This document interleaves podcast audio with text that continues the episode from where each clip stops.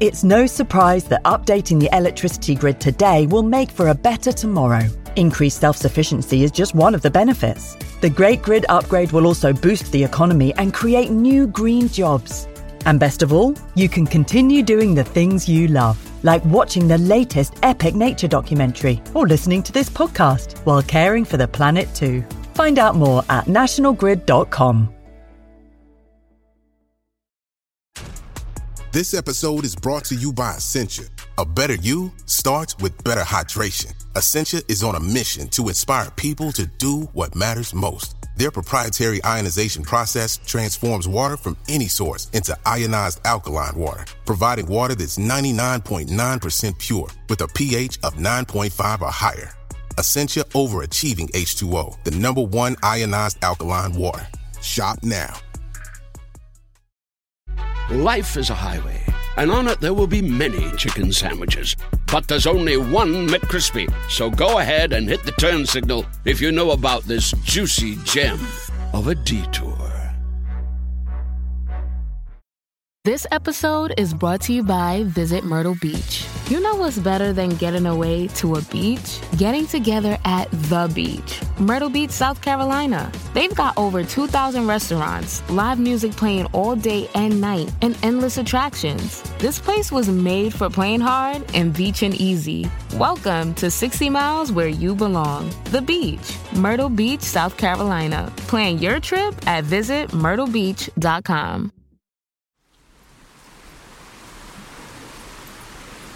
I'm walking in a little, almost totally forgotten valley near Abergavenny in the Brecon Beacons. And uh, not many people come here because it's a dead end, really. And occasionally the local landowner bars the entrance, but it is a public footpath. And it's a fantastic autumn day. It must be about 8 o'clock in the morning. Might be able to hear redwings going overhead. Silp, silp. And the tree's golden. It's late November, so everything is really close to being leafless. There's lots of hazels and beech and oak along this waterway and some alder. So there's lots of different colours. There's a buzzard calling above me. Quite a tusky meadow leading down to a little stream which you can hear in the background. And in among the ant hills and uh, the tussocks, there are loads of fungi. Lots of different species which I don't recognise. My name is Fergus Collins, and I'm the host of the podcast, the Nature and Countryside podcast from BBC Countryfile magazine. And we're coming near to the end of our Histories and Mysteries season. I've come to this valley because I thought it was a great place to introduce our next guest, a great countryman, John Wright, who lives in Dorset. And in this episode, he takes us out into some local woodlands and fields to explore the world of an incredibly mysterious world of fungi, mushrooms, toadstools, moulds, and lichens. And really, he wants to show us that even in late autumn and winter, the countryside has many wonders that you can find. He's with our good old friend Kevin Parr, who also lives in Dorset. So this is a bit of podcast magic, these two. Now, John has appropriately for this season a new book out called A Spotter's Guide to Countryside Mysteries published by Profile Books. And so that's what he's doing really is just telling us all to take a bit of time on walks and really look a bit closer at some of the things we might overlook as I pass great swathes of interesting looking wax capped fungi. So I wish John was here with me, but lucky enough, he's here with Kevin. And I hope you enjoy this lovely adventure in the autumn countryside. It's middle, well, late autumn almost. We're, we're well into November. It's a very dank grey day. It's mild. Um, it's a lot wetter than was promised. And I'm in Dorset, West Dorset, in the company of John Wright, who is, well, known to many as a writer, as broadcaster, as furniture maker originally. Um, known to an awful lot of people for um, forays and for his work with River Cottage, um, but certainly in recent years, I think a naturalist and writer is probably a good description. Would you say, John? Yeah, I'm, I'm, I'm happy with that. I've been called worse things. Excellent. And John's taken me to a spot, even though I live I live locally, but and I've done for ten years or so. I'm being taken to a spot I've yet to visit, so I'm quite excited myself as to what we might see. So um, I shall check in when we get there. Well, the journey's been epic. It's taken us all of five minutes, I'd have thought. and I, and for somewhere I haven't been before, this is this is pretty special. John, could you? Yeah, we're at the top of a hill just off the main road, and um, we're looking down through the mist. I must say, at uh, it's probably my favourite site in the world. Um, I this, uh, as you learn things and you live in places, you really get to love them. And this is a place. Well, really, it's a place I love most. Um, it's uh, uh, chalk downland. I love living on the chalk. It always feels like living on a cloud somehow because That's it's so nice idea. Yeah. Um, and um, this is one of the most remarkable spots I know, and it's not just because I'm particularly fond of it, but it's uh, an unusual chalk uh, grassland, very special, very ancient chalk grassland, and you have all the things you would find, expect to find, most of the things you would expect to find, uh, but you get something else. Of course, I'm, I'm famous for my, well, reasonably famous for my interest in fungi. Um, we have fungi here which grow in grassland, which you would normally expect to grow in woodland. oh wow. Yeah, and uh, we'll be we'll be seeing this closely later. But uh, uh, you get boletes. Um? Uh, uh, bolete, there's Boletus luridus grows here.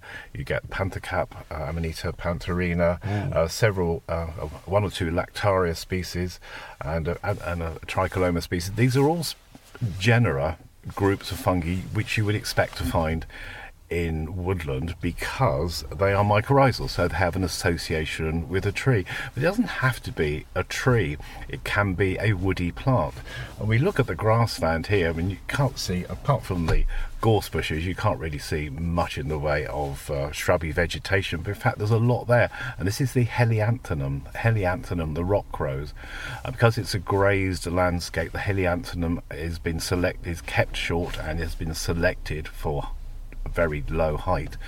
That is mycorrhizal, has a mycorrhizal relationship with with these uh, with these species, and you can get boletes, you know, four, five, six inches in diameter, living entirely off of these uh, plants, which you know from the you know to the average untutored eye just looks like a sort of patch of grassland. Fantastic.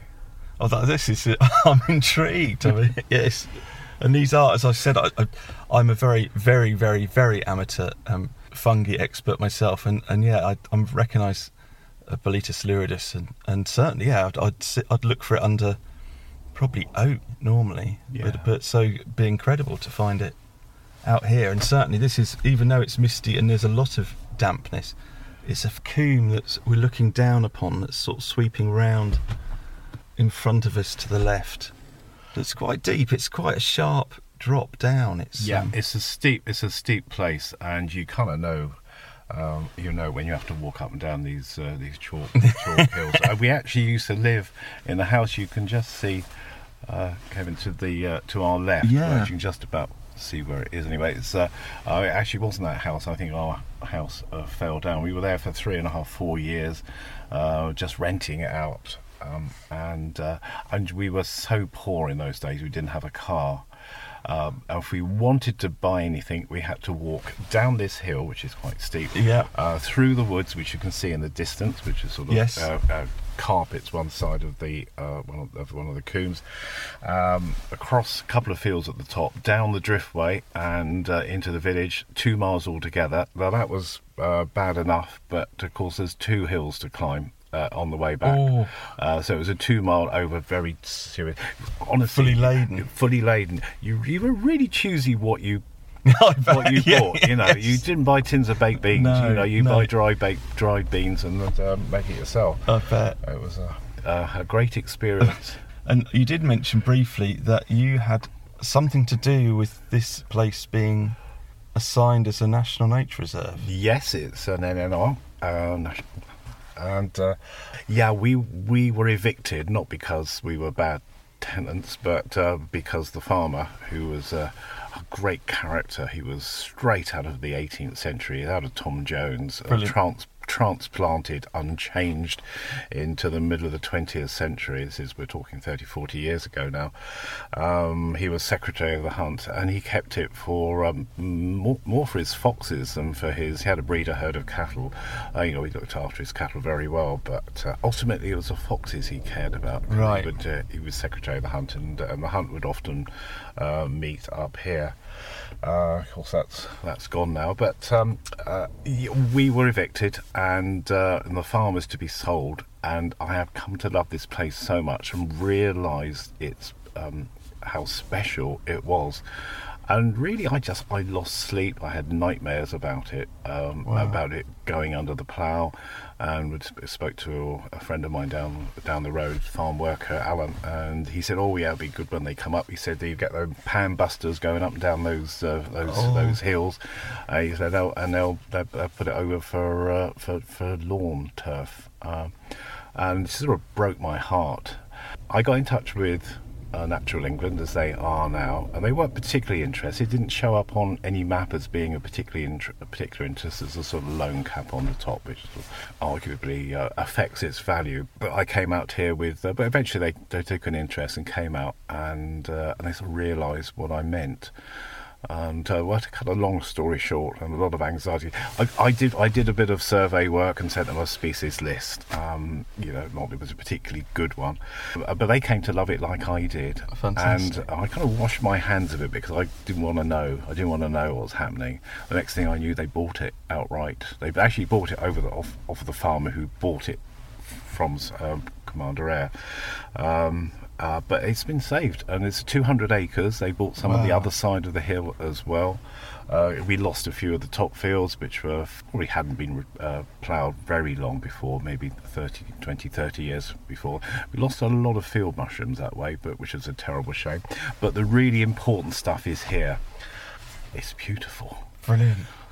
What a fantastic story. That's that's lovely. And now we're gonna we'll go and take a closer look. myself out of trouble. Um, That's always a good start. We've um, we just wandered as, as we parked up. We just wandered slightly to the sort of southeast um, and found some people working, which is great. We're here from Natural England on we behalf are of Natural, for Natural England. Yeah, we're contractors, but we are working today for Natural England. and you're obviously you're just clearing bramble. Clearing bramble and light scrub. This area's been cleared beforehand a few years ago, so really it's just clearing it again before it starts to develop into denser, thicker scrub and, and woodland. Yeah, Keeping it open, trying to reverse it ideally back to chalk grassland. That would be the ideal. fantastic. And I think John, when we got here, was worried about where you might be burning in case it was going to be on the turf itself. No, no, these sites are always selected, so they, they cause minimal environmental impact onto the uh, onto the turf. And you've got a fair bit more to do. There's loads. I mean, you could spend all winter here doing various things, really. But we're contracted to do a certain number of, of man days, so Okay. we're here all week, um, doing more of the same here, really. But uh, in various other locations within within the site. And quite a nice fire, which is probably welcome on a Well, it, dank day yeah, like this. it's nice to have a fire. Mis- Tricky today with it being so so wet, but uh, when we move on to do the more woody areas, that should be a lot easier. Yeah, should burn a lot absolutely. more easily. Thank you very much. That's we'll, all right. We'll let you No crack problem. on. Enjoy your walk. Thank Enjoy you. your mushrooms. There's almost a bit of brightness. We can see where the sun is, and there's a lovely sweep. We're in a coombe that is sweeping round. Well, it, it could be 360 degrees, but it's not that quite that far, I don't think. And this lovely slope we're on, which is um, dotted with wax caps, and which we'll talk about. I won't, I won't get John to talk too much about mushrooms because you're currently sort of interested in all sorts of matters that you might stumble upon in the countryside, and you're you've just had a book published, The Spotter's Guide to Countryside Mysteries. I believe it is that the That, title. that's the one. Really, it's a reflection of my own experience, and I guess the experience of most people who walk through the countryside is you're always finding stuff where you go, what is that? You Yeah. know, you know, how did that get there? It could be it could be an agricultural relic. You know, some far, some field system, some something that's obviously connected with farming, where the the purpose for it um, has been forgotten, has been lost. I mean, just just below us here, there's a little cutout. There's basically a hole in the ground. Holes in the ground are particularly tricky uh, because you can never really work out uh, what it is. I guess it's a chalk pit, but uh, Okay. because we're on chalk, uh, well, they they just uh, brought some up and maybe um, use it to make lime. We've got lime kilns in the, a lime kiln just up from the village. Yeah, so it could be anything. It could be it could be an agricultural relic. It could be uh, something entirely natural. Um, things like uh, like galls. Um, uh, it could be uh, a, a slime mold. People see slime molds and uh, they think, you know, what is that? Doesn't look like anything. It doesn't, Yes. it doesn't fit into their conception uh, of what the natural world consists of. It looks like a sort of sticky, slimy, nasty stuff growing on a bit of grassland Yeah. or, or across a log. Uh, it could be an unusual plant like um, like dodder, which is uh, parasitic, or or the broom rape. So these are things that don't have any chlorophyll because they don't need it because they're para- parasitizing. Uh, it could be um, it could be a flower which instead of being yellow in the middle is black, and that would be a smut fungus. You know, most people pass these, things by as unknowns. Maybe they don't notice them at all. I've taken oh gosh, maybe a thousand, maybe twelve hundred wild food forays over the last thirty or so years, and people are often bringing me okay, it's a mushroom for me. They bring me a mushroom or, or point out a mushroom for me to see. Uh, but it could be something else. They say, what's this? You know, is this something growing on this leaf? What is it? I oh, that's a spangle gall, you know, on an oak leaf. Right. Uh, so people do think, and they do wonder. This book answer, answers around about fifty of these questions. This is a, I would like to say it's a lifetime's work, but the experience is Yeah. a lifetime one. Where every time I go into the countryside, I see something and I don't know what it is, and I have to find out because Brilliant. I am. I just get very cross with myself. I don't know. don't know. Perfect. And we'll walk on and avoid the wax caps, of which there are several varieties that John can name all, I believe. I certainly can't, although I can tell a snowy wax cap when I see one. We've walked back a short distance. There's, I think there are crows in the distance, but a few birds beginning to move. Now the the uh, day's lifting a touch. There's a lovely view up to um, a sort of wooded valley that I'm guessing pushes on round this this rise here. Does it? Yes, it sort of disappears behind the hill. We call that Camel Hill. I don't know, it's got a hump on it, I suppose. Most hills could be called Camel Hill. Yeah, they, absolutely. Uh, yeah, this is like a coppice, really. Um, it's a coppice in the flat bit, flatter bits. The uh, um, the steeper slopes have been taken over by, well, formerly elm, um, now ash and oak. I guess we'd be soon be saying formerly ash as well, Yeah. which is a, a great shame. Uh, but uh, know, the coppice, uh, it was coppice fairly recently, uh, cut back, and uh, so it's, it's a lively coppice and very, very interesting. I must show you that. Uh, can you see that? Well, it's a very distinct ring. It's not Yes, complete yes. of uh, well, they're mushrooms. Of course, they're mushrooms. Yeah, a ring of yeah. mushrooms. Um, and I, I, I could always known how they uh, occur, but people are always asking me. Must have been asked a hundred times. Why do they grow in rings? I, sadly, and I hate to ruin it for anybody, but it's nothing to do with fairies. Oh, Sorry. that- oh. I know. I'm going home. it, it's kind of obvious when you get to, to hear about it. Um, is it's just that the spores land in one space, uh, one particular place. Uh, they fuse, they'll grow, they feed. Uh, of course, if you're in one place, there's only one way to go uh, to feed, and that is outwards. Yeah. As they feed, they all die off in the middle, and you end up with the ring of mycelium. Remember that? Yes. The, what we can see over there, they're the fruiting bodies. They're not the fungus themselves. That's just the reproductive organ. The fungus itself is underground, and it just grows out. And it grow out about four, you know, four. 10 centimetres, 150 Uh, yeah. centimetres a year. Um, that's quite a large one. That's probably about 50 metres across. It's Yeah, really quite an enormous one. Um, and uh, it's, you can sort of date it really. Must be, um, God, I can't do it off the top of my head. 100, 200 years, Oh, 300 wow. years. Goodness me, they can they can grow one of the eight most ancient things uh, that, that grow anywhere. Uh, um, uh, and that's all it is. You probably will have seen uh, a mushroom ring even when there's no mushrooms there. Yes, That- yes, indeed. in Yes. the grass. Yeah. because it changes the uh, soil chemistry as they pass over an area. They've digested the organic matter, absorbed it into their substance, um, and they release inorganic uh, nutrients, and that stimulates the growth of grass. And you often get um, just behind the mushrooms, where the mushrooms will be, you'll get a ring of uh, verdant grassland and vegetation because it's been stimulated to grow. So it's very much symbiotic, the, the relationship between the, the fungi and the grasses. Do you think? I don't know. I don't think the grass is all that keen on- Right. on, what happens to it. I, yeah, it does release nutrients. I suppose, yeah, I suppose you could say it's just a rotting fungus like any other. Uh, sometimes it isn't uh, because uh, there's one particular one people hate in their gardens. Um, you get mushroom rings in your garden.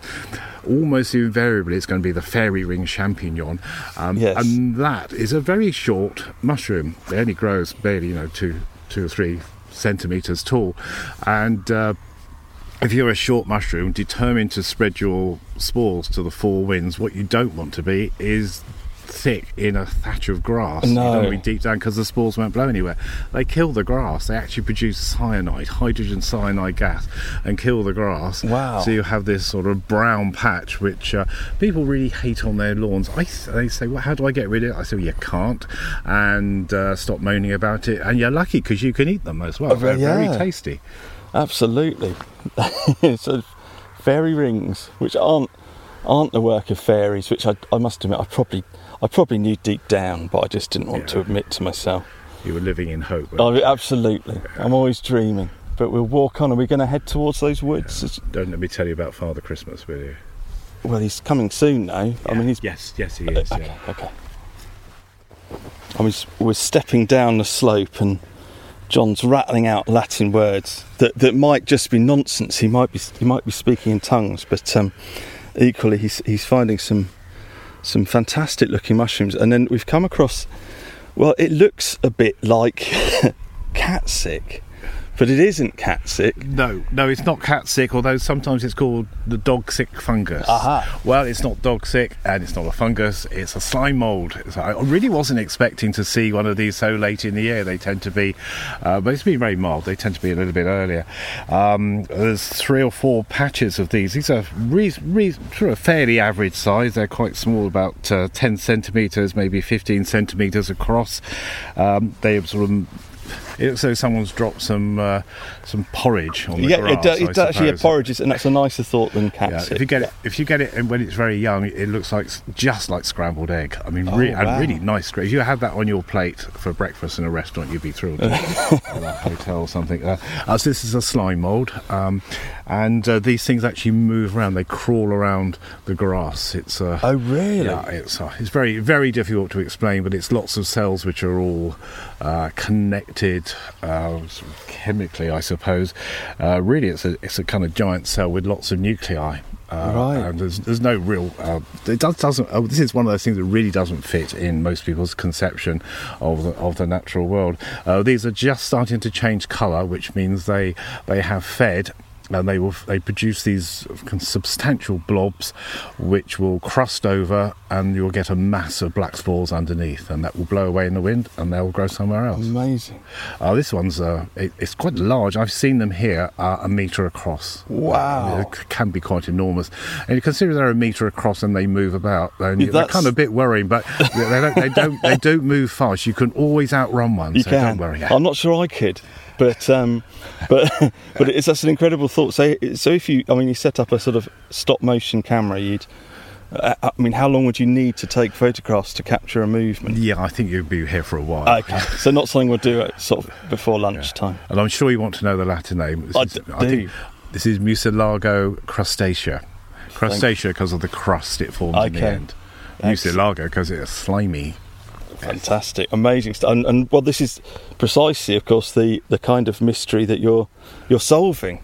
Yeah, there's a whole chapter in the book uh, de- devoted to slime molds. Uh, I mean, this is just one of uh, many that I'm, actually there aren't all that many compared to uh, fungi. Say uh, there's probably only a thousand species of slime mold in the world. Oh, wow. um, uh, but uh, yeah, I mean this is uh, it's a lovely one. Uh, it's spectacular, but you get more, much more colourful ones. I've seen purple ones, orange ones are very common, and uh, yellow one, yellow one, the Texan blob, as it was once named after a, a load of them sort of uh, started taking over the people's backyards in Texas, presumably, Wow. presumably after a lot of rain. And of course, they they thought, and I not unreasonably, I, th- uh, I felt that they were sort of an alien invasion. They do feel alien somehow. Yes, yeah, I can, I can, yeah, I think I can let them have that.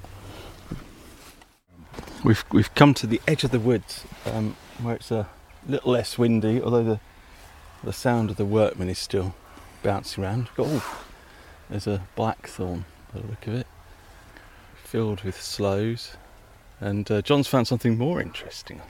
Yeah, this is something which is ridiculously common. You will have seen it a thousand times, ten thousand times, and it's I guess it's the commonest of the rust fungi. Rust fungi are those things that people pass by. Uh, generally speaking, they're orange. This isn't one of the orange ones, but uh, it's found on bramble leaves. Of course, bramble Oh, leaves right. are here right into the winter. They don't all. Uh, it's only sort of partially deciduous shrub, um, and we can see very distinct um, uh, discoloration and little structures underneath the leaf, which is the spore producing bodies.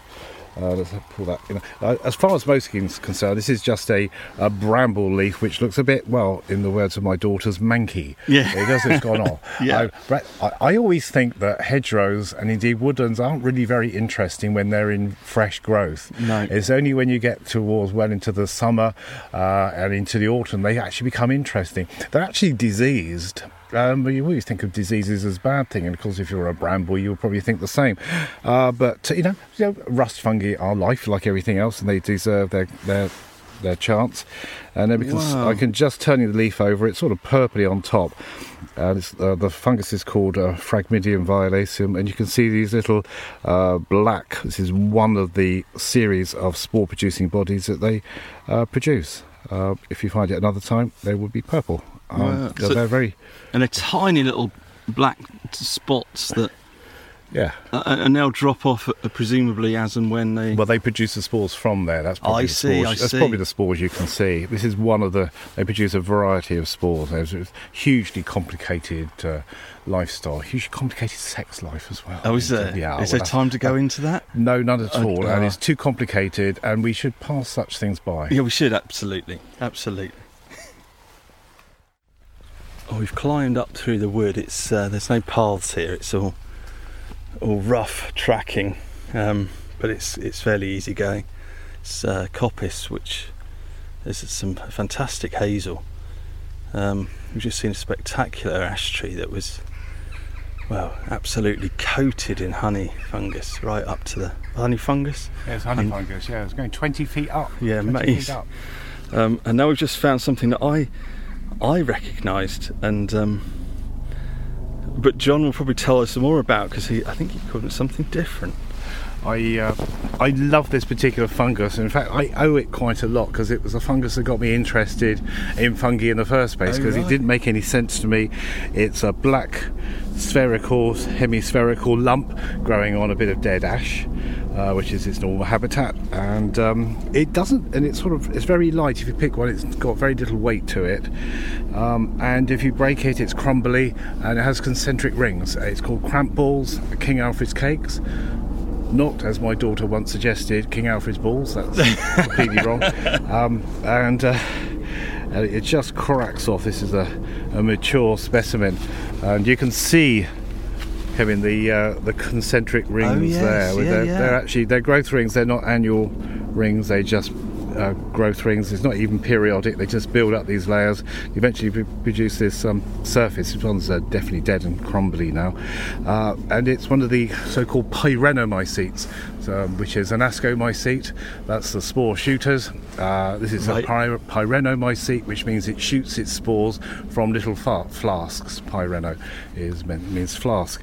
Uh, if we looked at that under a good lens, you'd be able to see there's thousands of thousands of little tiny pores on the surface. Uh, those pores are the necks of flasks, and the flask is about I don't know about a third of a millimetre tenth of a millimetre in diameter, very small, and um, uh, and uh, arranged on the inside of the flask are uh, hundreds, maybe thousands of asci, and each containing eight spores. Uh, one of those asci will grow to the neck of the flask, shoot its eight spores, and then withdraw. And the next one go up, shoot its eight spores, and withdraw. And that will, and that will go worked time and time and time again. I uh, I captured one of these when it was producing its spores back in the summer, and I put it on a piece of white paper on the dining room table. I covered it over with a big bowl because you didn't what spores everywhere. I knew it was live because you put your just touch it, you can get a little bit of black on your finger. You know that spores are being produced. Right. And came back the next morning, and there was a corona of black. Um, Wow. wi- around it, you know, about about a foot in diameter, I guess. And this is where the spores have been ejected, and you have they follow a sort of reduced parabolic uh, arc. Um, only does it at night Oh, does it? because these are arid adapted species, and uh, they actually are not very arid here, No, but. Uh, um, Most of the species uh, are found in, in, and, uh, Central America, in Mexico, in the desert areas, uh, so they are dry adapted. Um, the reason they produce spores at night, which is, I think, rather fascinatingly called nocturnal ejection, and try not to snigger at that, uh, and they produce their spores at night because if you produce your spores in the daytime, they will just blow away. They'll, they may come in contact with a bit of wood, which it could reinfect, but it's dry, it won't stick. At night, you get dew, Of so the spores will stick. It's an extraordinary thing. It doesn't look very much, but my goodness, there's so much happening there. inc- yeah. And I think it's such a shame people don't know this. Well, it's a perfect, a perfect example, and I, I know them as King Alfred's cakes, and I, I, I had no idea. I mean, I, to be honest, I'd, I'd always just seen them and seen the surface, which looks quite smooth. I didn't, I didn't even consider what was going on beneath. But uh, and all I knew is that I, are they good for lighting fires? Yes, they are very good. If you have one, if you dry one out completely, or indeed if you can even find one underneath a log where it's dry, and uh, you sort of crumble it loosely and get one of those fire i- striking irons, Yes. you get some sparks, and they will actually set light to it. Wow. And if you blow it, you'll get a little glow. Um, when it, it can be a light, but it won't. It not only doesn't it produce much smoke, it doesn't. You can't see a glow. Uh, and I'm probably not the only person who's done that to a whole one. Uh, set fire to it, thought that's gone out and put it in my pocket uh, because Oh. you set fire to your pocket, which, Oh. is, which is very amusing for everybody else watching. Why is there smoke coming out of your pocket, John? yeah, they're, they're amazing. They are. Yeah, I'd, I'd be almost more reluctant to try that now that I know quite what's going on inside. It's incredible. And you've also got a, a piece of wood that is quite blackened. I'm not sure what that's from, but um, Yeah, in writing this book, I a lot of the stuff I knew, um, but there's some things I really didn't know, some mysteries that I hadn't solved, and one of them is why does wood go completely black? Yeah. Okay, things can go sort of dirty, and maybe there's some humic acids there that make it uh, brown and uh, black and dirty, but there was something about it. It looks more like a coat of blackboard paint. There's a little bit of wood here, about a foot long, and right at the base, it does look as though it's had a coat of blackboard paint. It does, Uh, th- th- yes. This is not the wood justice colouring.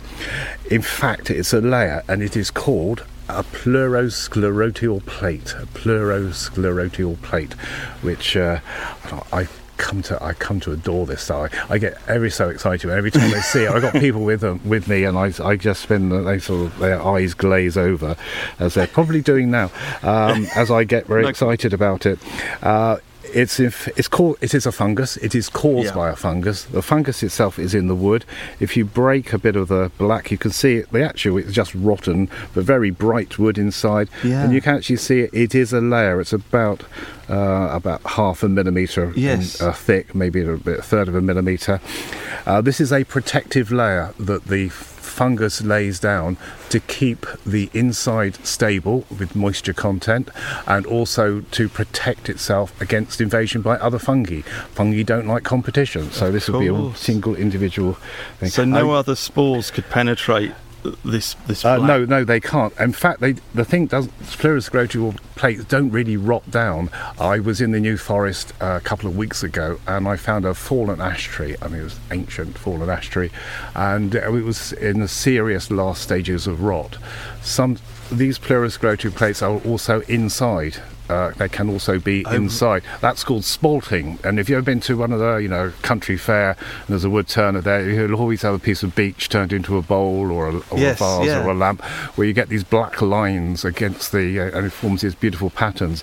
These are the edges, part of the the edges of pseudosclerotial plates that form little cells, or quite big cells within the wood. They will they will survive the rotting of the tree if, if unless it gets Wow. rubber. I found uh, a beech log where the wood had rotted, and you were left with these black honeycomb structures of pleuro- pseudosclerotial plates. Incredible. I was, uh, well, I was so excited. I'm, I've never seen it go that far before, and I got so excited to see it. Well, we've stepped out of the coppice, which was lovely for a time. There was just a soft, soft rain falling, which sounded stunning as it just dripped through the trees. And there's a little tiny patch of blue sky, and we've stepped out to the east, I think, of the coppice. Another lovely grassy slope, dotted with dead thistles, I think. And a view across to the other side, where the landscape is presumably a little bit touched by the hand of man. Yeah, but it was it was touched by the hand of man um, continuously, but it started a very very long time ago, and really hasn't probably hasn't changed very much. It may have got scrubbed up uh, over the years and then was cut back, but generally speaking, I, I suspect this has been like this since the Iron Age. Uh, Oh, this wow, is this is yeah. pasture. It's in pretty well impossible to do anything else with it apart from pasture. So, uh, as pasture, it would have been used. And you can see the mark of of the animals that walk across it. These are the terracettes, basically little terraces, of course. And you can see these generally vaguely horizontal markings. Yeah. And they're not really trackways, they're just grazing paths. So they just walk around uh, on these little paths that inevitably get made by the uh, continual traffic of uh, sheep and sometimes cattle. And, and they graze from there. These aren't sort of thoroughfares, you get those at the top of the hill and the bottom of the hill, but uh, this is how they graze. They're, they're quite uh, interesting places. You get sort of fast growth on the edge of them, though not in the middle. That, Yes. that tends to be a little bit depleted, uh, probably through uh, uh, compaction. Um, terraces, uh, yeah, they're about. Uh, if you look look at them from above uh, with a with a map and measure them, they're about a metre across Okay, they don't look horizontally. that, They- that no. wide, actually. this is quite a steep slope, and it really is kind of, even though we're we're up a little bit from the valley bottom, it does tower over us. yes, doesn't it? yeah, it does. It does. You can tell this is good. You can tell this is a good bit of grassland just by looking at the fact that it has these terracettes. It means it's been grazed for a long time. Yeah. Uh, there are. I think I counted them once. There's about a thousand anthills uh, on- Amazing. uh, covering the whole thing, but most particularly on the lower slopes. That shows uh, it hasn't been touched for, for centuries. Yeah. Uh, and it, really, it's the colour of the grass I like, uh, because it isn't really grass. I mean, there is there is grass there, but it shows it's a really rich herbaceous, herbaceous mix of uh, of native species which are acclimatised to here. You get the diminutive species um, or diminutive varieties of uh, of fairly common species that you find in continually grazed land, which just gets sele- selected out or selected in. It's an amazing, absolutely amazing looking, looking piece of land, and, and it'd be so easy to look past it as well, and, and not really consider just how how complex it is. Yes, it's it's complex in detail. It's a beautiful thing. Yes, it's a yeah. beautiful landscape, and that you know I think most people would appreciate is a beautiful landscape. A lot of people would be perfectly happy if it was a lovely bright green all over where it had been Yeah. ploughed up, and it would be possible these days to plough it. And I think, well, that's much nicer, but it's not. It's not. You know, a, a, plough, a ploughed up bit which has been reseeded will have a few, you know, a handful of species in there. This has probably got um, several thousand species of invertebrates, fungi, and plants, and indeed slime molds. Uh, Of course, yes, of course, there'll be, yes. There'll be lots of nematode worms and God, goodness knows what else. Um, yeah, this is, a, is a thriving landscape, um, full of interest. And, and I just kind of feel proud that I had a, a, a, hand in. I didn't do any hard work, but it was me that started. You know, I, I take full credit for that. I think I really you should. Do. I think you um, should and it's because I got to know it well. I know this place very well. Uh, we lived here for years. I've been coming up here for 40 years. It's a place I know intimately, and, uh, and the, the, better you know a place, uh, the closer you look at it, not just as a beautiful landscape, but you look at it intimately, the more you come to love it, the more you come to love it, the more prepared you will be to protect it. And, in this case, it doesn't work for everyone. In this case, it worked, and I and you know, I think people should give that a go. I think that's such a perfect sentiment and a lovely, lovely notion, and I think it's testament to yourself and to yeah that that it's still here and it is. But you're absolutely right. I think you know I'm guilty myself of of not looking what's on my doorstep and travelling a distance to, to find things that are, you know, that are in a forest or a, a, a landscape so far away. And this is close to my house. I've never been here. I'll certainly be coming back here. Um, thank you so much for sharing it. You're welcome. It was a great pleasure. Thank you. Life is a highway, and on it there will be many chicken sandwiches. But there's only one McCrispy. So go ahead and hit the turn signal if you know about this juicy gem of a detour. This episode is brought to you by Visit Myrtle Beach. You know what's better than getting away to a beach? Getting together at the beach. Myrtle Beach, South Carolina. They've got over 2,000 restaurants, live music playing all day and night, and endless attractions. This place was made for playing hard and beaching easy. Welcome to 60 Miles where you belong. The beach. Myrtle Beach, South Carolina. Plan your trip at visitmyrtlebeach.com. This episode is brought to you by Smartfood Popcorn. Some decisions aren't the best, like skipping ahead in your favorite podcast. Think of all the banter you'll miss, the lore in the making. Luckily, Smartfood Popcorn is a no brainer. Deliciously tasty and available in a variety of fun flavors. It's a smart decision every time. Smartfood. Add smart. To learn more, visit smartfood.com. Well, that was John Wright talking with our own Kevin Parr deep in the wilds of Dorset.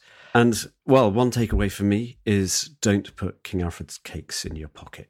I'm delighted to say that Kevin Parr is joining us in the virtual podcast studio with our usual podcast favourites, Hannah and Jack, who helped me make this podcast. Kev, how lovely to see you. And you all, thank you very much for having me. Again, it's no, really nice to be here. Thank you. I can see Jack and Hannah in the actual real studio. Hello, friends. Hello. Hello. Kev, brilliant to to have met John, and um, he's a he's a he's a true countryman. Did you feel? I mean, you sound like you found absolutely loads of fungi out there. Yeah, we did, which is probably inevitable with John. He's he's known for his knowledge of fungi. Um, oh, we've bumped into each other a few times because we live quite locally and I've been finding his his special places, secret places over the years, and he's sort of come across me sneaking some of his mushrooms.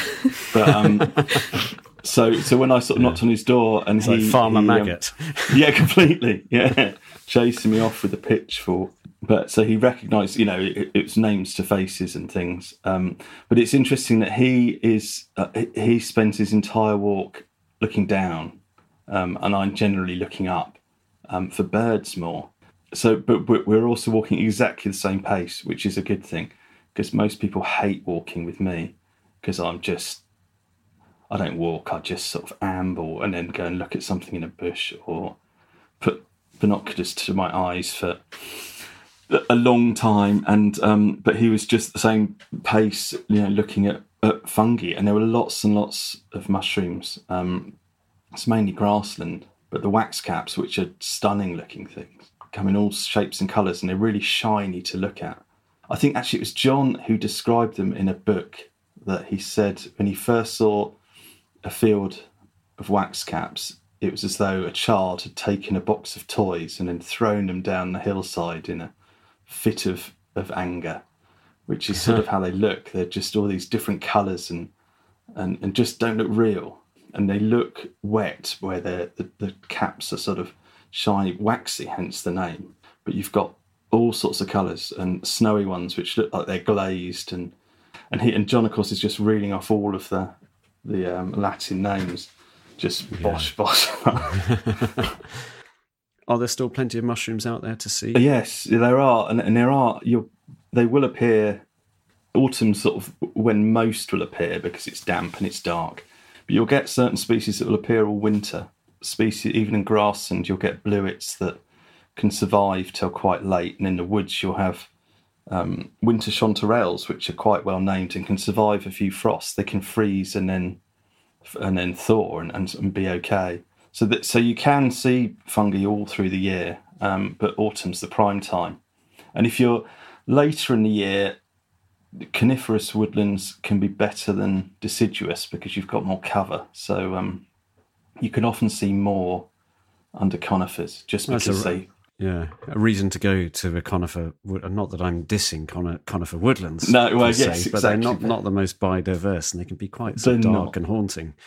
Well, you mentioned chanterelles, and I'm always been a bit of a keen, I'm keen forager, but I've always stayed well clear of mushrooms. You know your mushrooms enough to find a few to eat. Don't you? Yeah. Know- I've seen your tweets, and you're Yes. still here. you're still alive.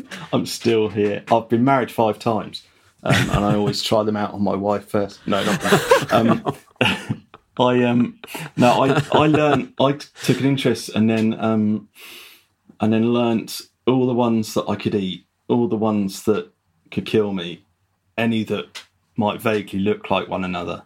There's about seventeen thousand species, I think, in Britain of fungi. Seventeen thousand. Yeah. yeah. So so I've learned, you know, I know, I, could, I probably know, you know, very confidently about 60 edible um, mushrooms, and I'll know the ones that, that can kill me. And, and there's certain ones that I probably wouldn't ever bother looking for because they're just a bit too close in appearance. Um, but I, I wouldn't ever, I think, well, the rule of, rule of thumb is never even touch a mushroom unless you know exactly what it is, you know its name because the really the really deadly ones, which are often in the Amanita family, which are like the Death Cap and um, Destroying Angel and Panther Cap. That's some good names. yeah, Um, there's, but of- even there's there's a hint there that uh, yeah, there is. There's a clue to what to what they might do to you. Um, but even the spores can kill you, and no one really knows how poisonous they are because um, because you can't tell because you can't you can't really test them. Unlike Midsomer Murders, an episode which made me really cross when it was about a destroying angel and someone was poisoned with one, and it was a cook or something. I just remember they ate this like um, spoonful of, of stew that someone had chucked a destroying angel in, and within moments they were like, ah, clutching their throat, and then you know, and, and fell over and died. And that isn't what happens. The poison takes 24 hours before it'll even touch you, and then you'll be ill. Goes through your system, and then it, it sort of gets into your into your vital organs, and then slowly destroys them as it goes back through your system, and then comes back again. So then it finds your organs ready to be completely wiped Oh, out. Goodness, that's a very graphic graphic description of It's pretty horrible, and even with hospital treatment, you've got little chance, really. right. So yeah, it's it's something. Don't eh, don't even don't take it lightly at all. I mean, it's serious. There's a lot of, and some of the most innocuous looking mushrooms can kill you. Um, we found with John, we found a, a log covered in um, funeral bells, which again are appropriately named. When they named these things, they must have had a few examples of where it had gone yes, wrong. yeah. So, yeah. Um, deadly web cap. I mean, that again, you, you probably wouldn't touch. wow. You know, okay. should be edible. So, there's no real rule of thumb with it either. so we should come with you then. If we if we all come foraging, it would be a good idea. Can we can we do that next year?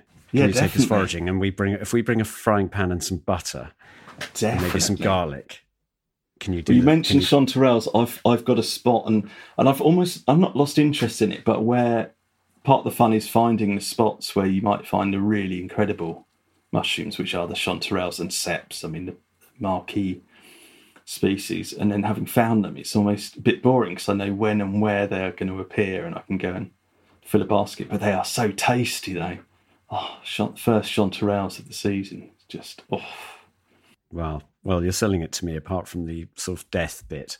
So you talked about um, dawdling when walking.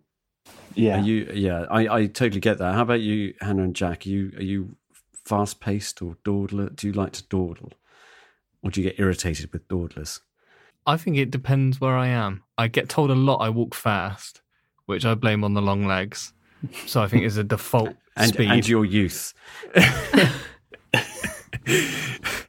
Oh, not okay. Yeah, um, He's 12. I'm 12, only 12.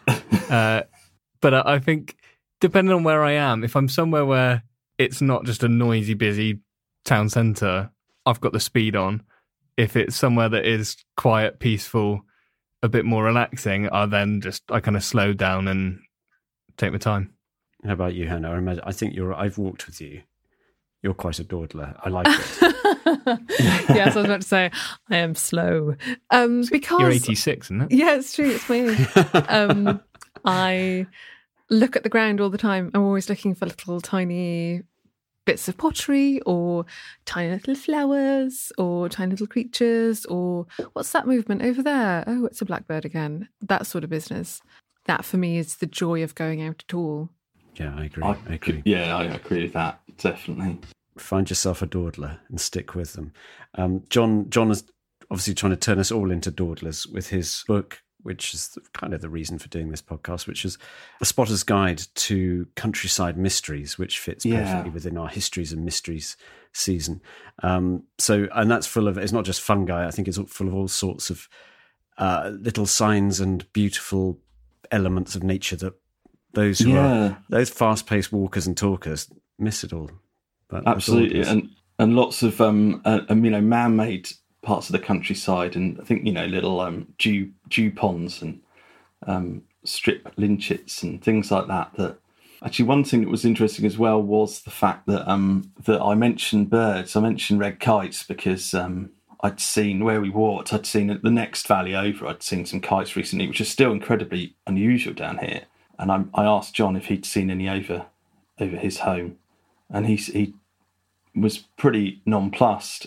You know, he, he didn't really know what He never what looks to look for. No, and it was interesting because one of the reasons that um, he said he's not that interested in birds or butterflies, he added, was because there's so few of them. He said, you know, there's 57 species of butterfly. I mean, that's boring. There's no there's no challenge. So he likes the challenge of of really not knowing and really going deep into things. Whereas I'm the opposite. I, I'm happy, you know, learning the butterfly species and Well, when you've got a busy life, you haven't got time to go through 17,000 17,000 mushrooms when we could be uh, ticking off 200 birds. But um, even that, I'm, I struggle to see new species of birds. But I did. I've got a bird story. In fact, I had a dawdle today. Didn't want to go out, really cold, but I had to take the dog. So I went down to the river, which is the Usk. There was a bird singing, and there's not that many birds singing at this time of year, late November, but it was really persistent. And I thought I sort of, it was quite low down near the water's edge. So I thought it must be a dipper. And then I saw it and then I recorded it on my phone. So have a little listen to, if you haven't heard a dipper singing, and I apologize for the quality, it was my phone, but um, here's, here's a little, here's a little dipper.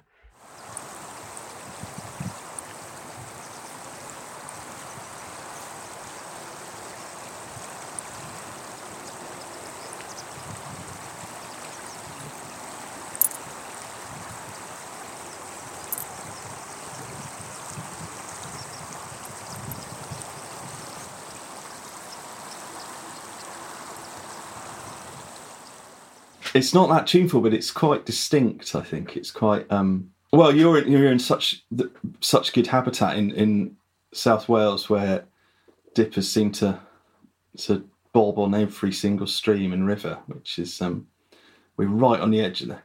I've seen a lot more this year actually, but he was singing. I'm assuming it was a he. Uh, he was thigh deep in the water fishing, and then he stopped and just sang for a bit. Um, and whether that's territorial or just he's they sing in autumn, but I haven't heard a dipper sing like that before. So I don't think I have. I did. I did know saw something interesting about dippers in that their bones are, or the lower bones of the lower body and the legs are solid, unlike other birds which are hollow.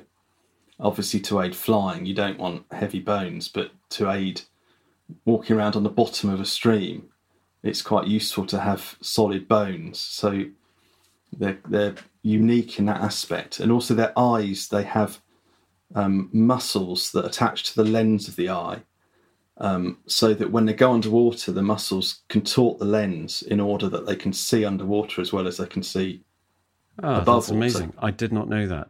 Um, I should sort of add, if, if people don't know what dippers are, they are like they're like little. They look like little dumpy blackbird robin Yeah. type thing with a white breast, and they swim underwater. Well, they walk underwater to catch Yeah. aquatic prey. So they're sort of really unusual, um, and you know they're quite hard to spot. They do bob around, uh, hence the dipper. They sort of stand on a stone, up, bob up and down. But yeah, really worth this time of year looking out for them on in, any streams in the in the west of Britain. And you get a few. Did you say you get a few in? We're we're right on the edge. We're, we've got some on the local stream, but we're right on the edge of the range, so we do see them, but but nothing like further west. Yeah, sort of they're more in the uplands, and um, it's, in fact, it's, it's an interesting thing. I wonder sometimes whether they're not so much in the more easterly river systems, perhaps because of um, predators in pike. Maybe I, mean, I, th- I was Oh, thinking yeah, pike maybe. probably It's tasty probably snack for- Yeah. Mm, yeah, yeah, but yeah, but that's whether there's anything to that I don't know. But they they're definitely uplands. In, They certainly like foraging in those sort of stony riverbeds that you definitely Yeah. in, in the uplands. The reason I mentioned dippers, and I know that was an extremely long story, but the reason I mentioned it, something happened after. It's something I've wanted to bring up in a plod chat with you guys to see. It's that thing. So when I I sort of recorded the dipper, and then I saw someone coming along the footpath along the river, and a big open field. So I, they were they were sort of quarter of a mile away, and it's one of those things of yeah, I always try and say a big cheery hello, and I did, and they just totally blanked me. Um, so it was a really weird thing. There's just two of us in this vast open space. I don't know whether they had earphones in or something, deaf or whatever. But normally people do say a big cheery hello. But it made me think of that whole etiquette of saying hello to strangers. Uh, d- does that ever? Do you ever come across that? Does that ever make you feel uncomfortable or had any funny experiences? I will say hello to people um, quite often. In fact, well, I do generally talk to people, but it can be a bit frustrating if they if they don't shut up. you you might sometimes get a life story, but you can also get some fascinating things. I've uh, when I've stopped and talked, and I like sharing things. Often, adders are a good thing to share. I often um, people often ask me what I'm looking for in the spring. If I'm looking for adders, and then I tell them, and then there there's often a sort of a recoil or a shock of I've never seen an adder, and you can say, well, there's one just there, and um, and then that can make people really open their eyes. That's a really good thing. Gosh, that's a good thing. That is a great thing. Yeah. Do you have a dog? I think dogs sometimes people are wary of, of other people without dogs if they're dog owners. Yeah, I had a dog. Had the dog with me. Um, he's quite badly behaved and um, well known locally for jumping up and down on people. So uh, I tend to keep him on a tight lead. So it, could, it could have been your reputation that preceded Yeah, you. on true, it. true, oh but- God, it's Fergus. Just walk. Yeah, Just and you got headphones on. How about you, Hannah and Jack? Have you uh, had any? Do you have any sort of tales to tell? I always say hello, the biggest, brightest, cheeriest hello I can muster. But I did have one weird experience where I was I was at home. So like bearing in mind I've lived there for like 30 years and it was a quite a sunny day and it was during lockdown where a lot of people like knew people around and this man said hello. so I said hello to him. He said, "Hello, enjoy your stay." And I was like, "Enjoy my stay?"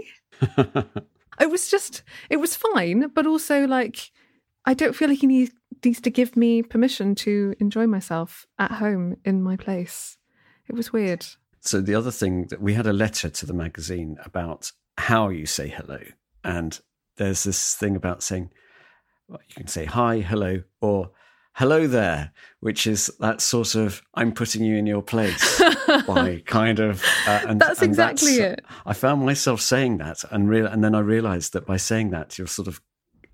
It's like ownership of this footpath, and I know. Uh, like I'm I'm meant to be here, and maybe that's a bad thing. So I've I've reined it back, and I just try and say a nice, cheery, and innocent hello. But the hello there is just comes out it's like a, so maybe you need to say that when you get when you so Next people time I will see think him. that you're you're not a visitor. I, I have a I have a theory. When I've been on walks and stuff in the past, I think there's an equation that's the distance away from a car park, the further away from a car park you are, the more likely someone is to say hello to you. I think the closer you are to a car park, most people just don't speak to you and you don't speak to them. And it's a bit of a weird zone. But the further out you get, everyone seems to open up a bit more and will say hello to you. So there's some equation there. The distance away from a car park equals more likely to say hello. Yeah, that's brilliant. I can. Yeah, I think there is a quotient, isn't there? I think as well. It's interesting. It's the distance. If you're approaching someone on a straight path, there's sort of little glances up as you're wondering at what point you acknowledge the other person too. That, it probably matches in with the um, with the car park distancing issue. We walked actually with my niece and nephew in the summer that we hadn't seen for a long, long time, and um, my nephew's I think he's nine now, and, and quite quiet and and um, you know chatty amongst ourselves. And then we passed some people, and um, and he suddenly just stepped sideways and bowed and said, "Good day to you, sir." Excellent. Yes. Excellent. That's Well, what we should that be would doing. I, I will do that. Um, no, well, that's. I mean, that's good. I'm glad that uh, you all sort of share some of those sort of the challenges of saying hello. to- one of the one of the things. Well, if if any listeners out there do see us in the countryside, Kevin Dorset, Hannah in Gower, Jack in Bristol, and me uh, in the Bre- Brecon Beacons. Make sure you bow. Yeah, bowing is good. but no, please say hello. We'd lo- a nice big cheer, a nice big cheery hello. If if you don't see us, you can get in touch with us via our, my email address, which is editor at countryfile.com. Please send us thoughts, likes, and all sorts of chat. Anything about mushrooms, anything about um, the countryside that you'd like to share with us, and we would love to share it with other listeners through the podcast. I think that's probably it for this episode. Um, we've got one more history and mystery. I'm out actually in Somerset talking with the historian Amy Jeffs about her new book, Storyland. And then after that, it's Christmas time. So join us for all these uh, lovely episodes. Kev, thanks so very much for joining us. Thank you very much for having me. And Hannah and Jack, delightful as ever. So from me and the podcast team, thanks for listening and goodbye.